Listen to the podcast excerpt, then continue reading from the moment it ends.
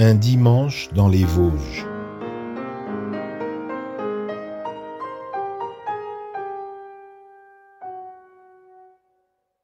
Claude et moi avons commencé notre randonnée vendredi et en deux jours, nous avons déjà parcouru 50 kilomètres, monté et descendu plus de 2400 mètres. Hier soir, je suis arrivé au refuge du Henec bien fatigué. Une bonne demi-heure après Claude. Aujourd'hui dimanche, nous sommes partis peu après 8h30. Il est près de midi. Je descends lentement la crête de la colline, en souffrant. Claude s'est arrêté en bas, à plusieurs centaines de mètres devant. Il m'attend. Le ciel est clair et avec la vue magnifiquement dégagée, je vois que le sentier se poursuit par l'ascension de la colline d'après, avec encore de bons dénivelés en perspective. Chaque pas est une épreuve qui s'accentue. Je ne comprends pas et je me demande bien comment je vais pouvoir terminer cette journée. Il doit rester encore une vingtaine de kilomètres.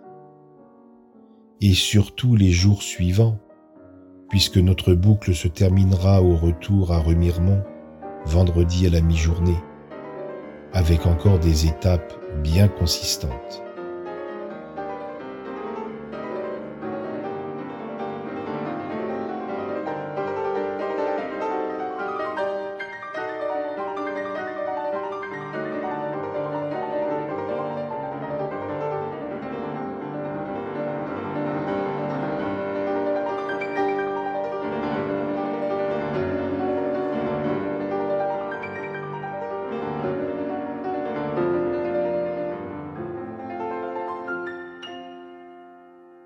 Pieds sont congestionnés dans des chaussures trop étroites, avec lesquelles j'ai pourtant marché sans problème des centaines de kilomètres depuis 2020, sur les chemins de Saint-Jacques, du Cotentin, de la Haute-Loire à la Haute-Ardèche, et en février dernier dans les Dombes, la plaine de l'Ain et les premières montées en Savoie. Tiens, je me souviens pourtant avoir souffert de la même manière sur cette partie du chemin d'Assise. Je ne me reconnaissais pas d'être toujours à la traîne du groupe. Soudain, l'évidence. Comment n'ai-je pas réalisé cela plus tôt? Mes semelles, je les ai ajoutés dans mes chaussures en novembre. C'est pourquoi j'ai eu si mal aux pieds en février et maintenant en mai. Lorsque je marche quelques heures autour de la maison, je ne me rends compte de rien. Mais en rando itinérante, le troisième jour. Et oui, c'est bien à compter du troisième jour que mon périple est devenu si difficile dans l'un. Ces semelles m'ont été prescrites par le podologue pour équilibrer ma posture, afin de prévenir la douleur vive qui se réveille quotidiennement dans mon épaule gauche à la mi-journée.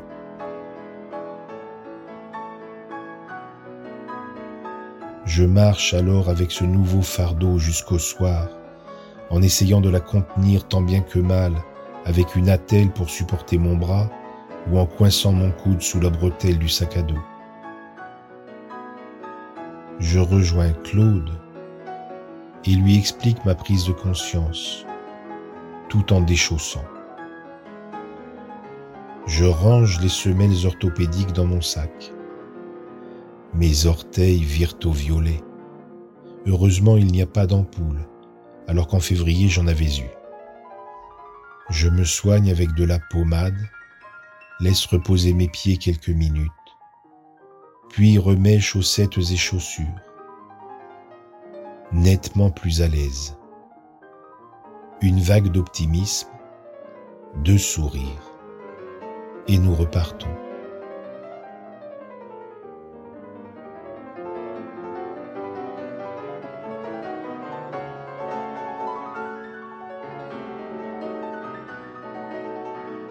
Ce soir, nous trouverons Claire, l'épouse de Claude, au refuge et elle terminera la boucle avec nous jusqu'à vendredi. Cela va bien mieux dans mes chaussures, mais mes pieds sont meurtris. Si j'ai stoppé le pire en pire, il semble que le mieux en mieux sera plus long qu'espéré. Nous croisons un groupe d'une quinzaine de jeunes hommes. Ils ont des sacs énormes, ce qui m'affole.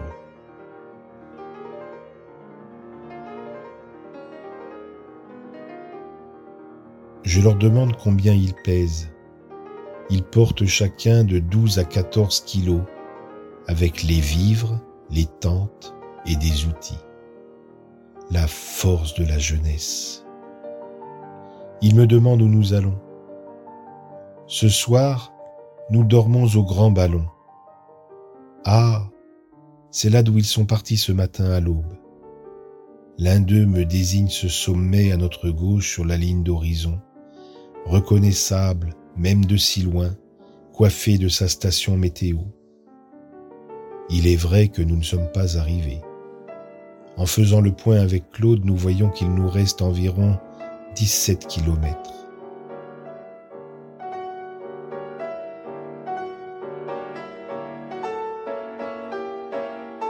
Nous avançons. Pause pique-nique. De belles discussions et puis beaucoup de temps en solitaire sur le sentier, baigné de nature et de magnificence, dans le silence du mental, traversé de quelques turbulences, à monter puis à descendre chaque colline l'une après l'autre. Je ne peux pas marcher aussi vite que Claude, qui évolue à l'allure que serait la mienne si mes pieds n'étaient pas dans cet état. Il m'attend aux bifurcations. Vers 16 heures, je lui propose de continuer jusqu'au bout sans se préoccuper de moi et de rejoindre Claire. J'ai ma carte et nous avons nos téléphones. J'arriverai quand moi, comme disent les Lyonnais. Il ne dit ni oui ni non et il part. Je me retrouve alors seul sur une route forestière en faux plat, appréhendant l'instant où il faudra monter plus fort jusqu'au sommet c'est le moment où je découvre sur mon téléphone la création audio que Michel a publiée sur notre fil de discussion. Son dialogue rigolo avec Dieu, au son d'un piano envoûtant. Elle me fait rire. Je réécoute plusieurs fois ce petit prodige dont la mélodie m'envahit la tête. Je la chante à tue-tête avec bonheur. Ce soir, je m'endormirai en fredonnant ce morceau entre mes oreilles.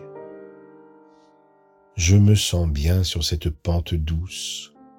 Je n'ai aucune idée de quand elle a commencé, ni quand elle se terminera. J'ai vidé ma tête. J'observe que mon corps, dans son roulis régulier, pose chacun de mes pas en vigilance du relief du chemin pour préserver mes pieds endoloris en même temps que ma respiration se fait.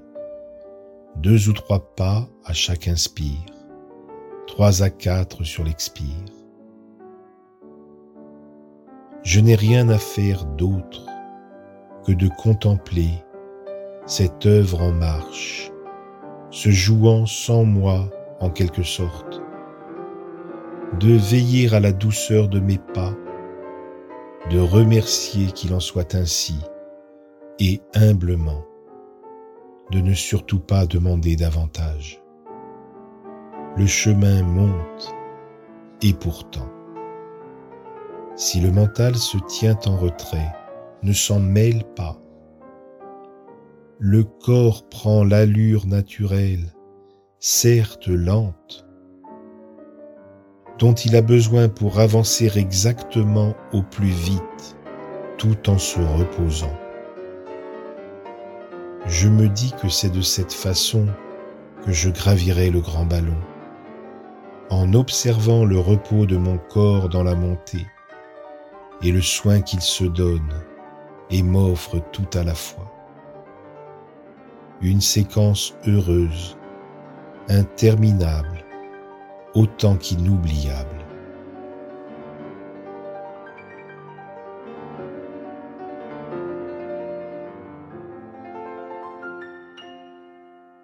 J'arrive à une petite route au bord de laquelle se tient la ferme auberge du Hague. J'aurais bien aimé que ce soit ici l'arrivée, mais non. Le grand ballon domine à ma droite et j'aperçois Claude au loin, tout petit dans les derniers mètres à découvert de cette ascension.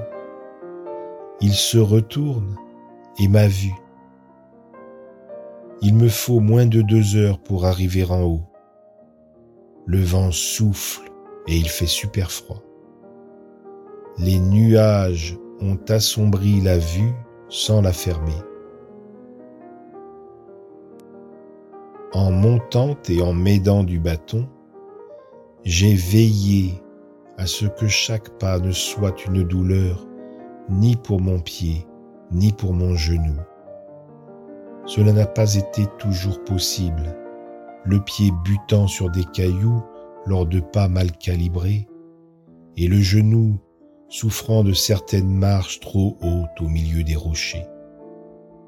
Je n'ai cessé de laisser faire mon corps et de l'observer choisir sa lenteur douceur par laquelle il construit sa résilience, prenant la juste mesure du rythme et du souffle dont il a besoin.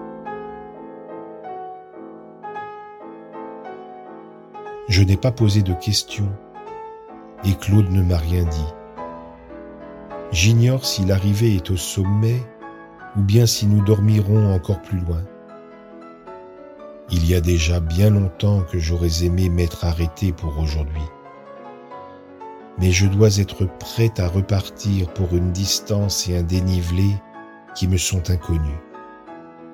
Au sommet, il n'y a rien quelques marcheurs emmitouflés, du froid, du vent, des belvédères à l'honneur de la vue panoramique sur la plaine d'Alsace, magnifique, au ciel bariolé d'ombre et de lumière. Un monument avec une statue et une station météo, immense ouvrage bétonné et fermé. Claude n'est pas là. Je l'appelle sur son portable. La communication est difficile car le réseau est faible. Mais je comprends que je dois redescendre de l'autre côté du grand ballon jusqu'à une route où se trouve un hôtel et le refuge malheureusement fermé que Claude me dit avoir tenté en vain de réserver. Il me demande de le rappeler lorsque j'y serai. Il est environ 18h30. À cette heure, je devrais déjà être en train de me reposer après une bonne douche, puisque nous étions partis pour 22 kilomètres. J'en ai déjà parcouru 27 ou 28 et je ne suis pas arrivé. Vingt minutes plus tard, je suis devant l'hôtel.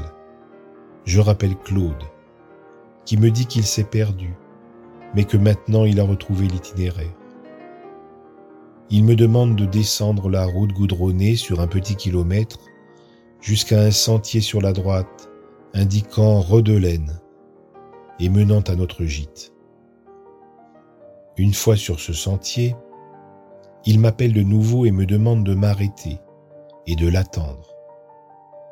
Il est plus de 19 heures. Quelques minutes plus tard, il arrive sans son sac qu'il a donné à Claire.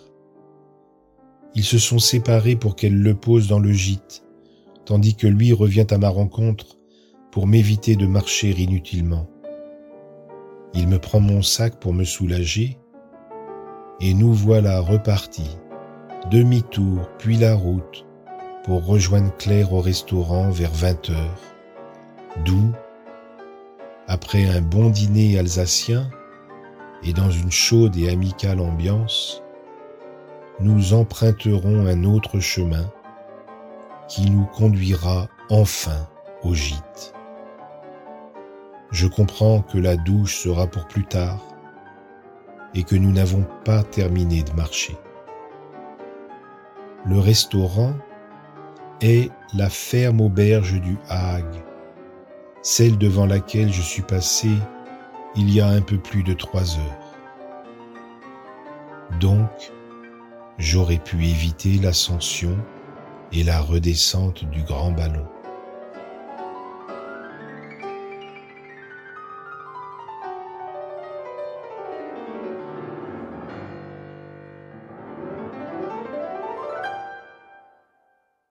Ce jour-là, j'ai marché 31 kilomètres, monté et descendu 2050 mètres en un peu moins de 11 heures, avec des pieds explosés.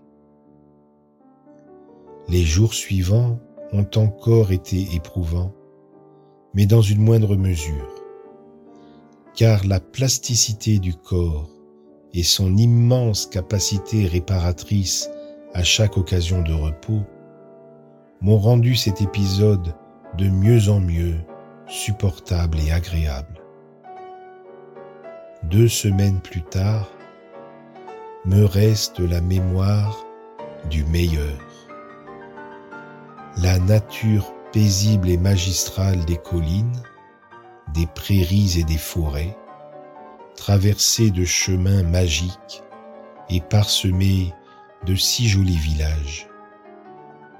L'abondance et la puissance infinie de l'amour continuellement jaillissant comme d'une source d'eau vive, se propageant et s'infiltrant dans tous les interstices et les circonstances, devant les erreurs et les bonnes intentions de soi-même et des autres, et dans l'acceptation indéfectible de ce qui advient notamment lorsque rien ne se passe ainsi que prévu ou imaginé.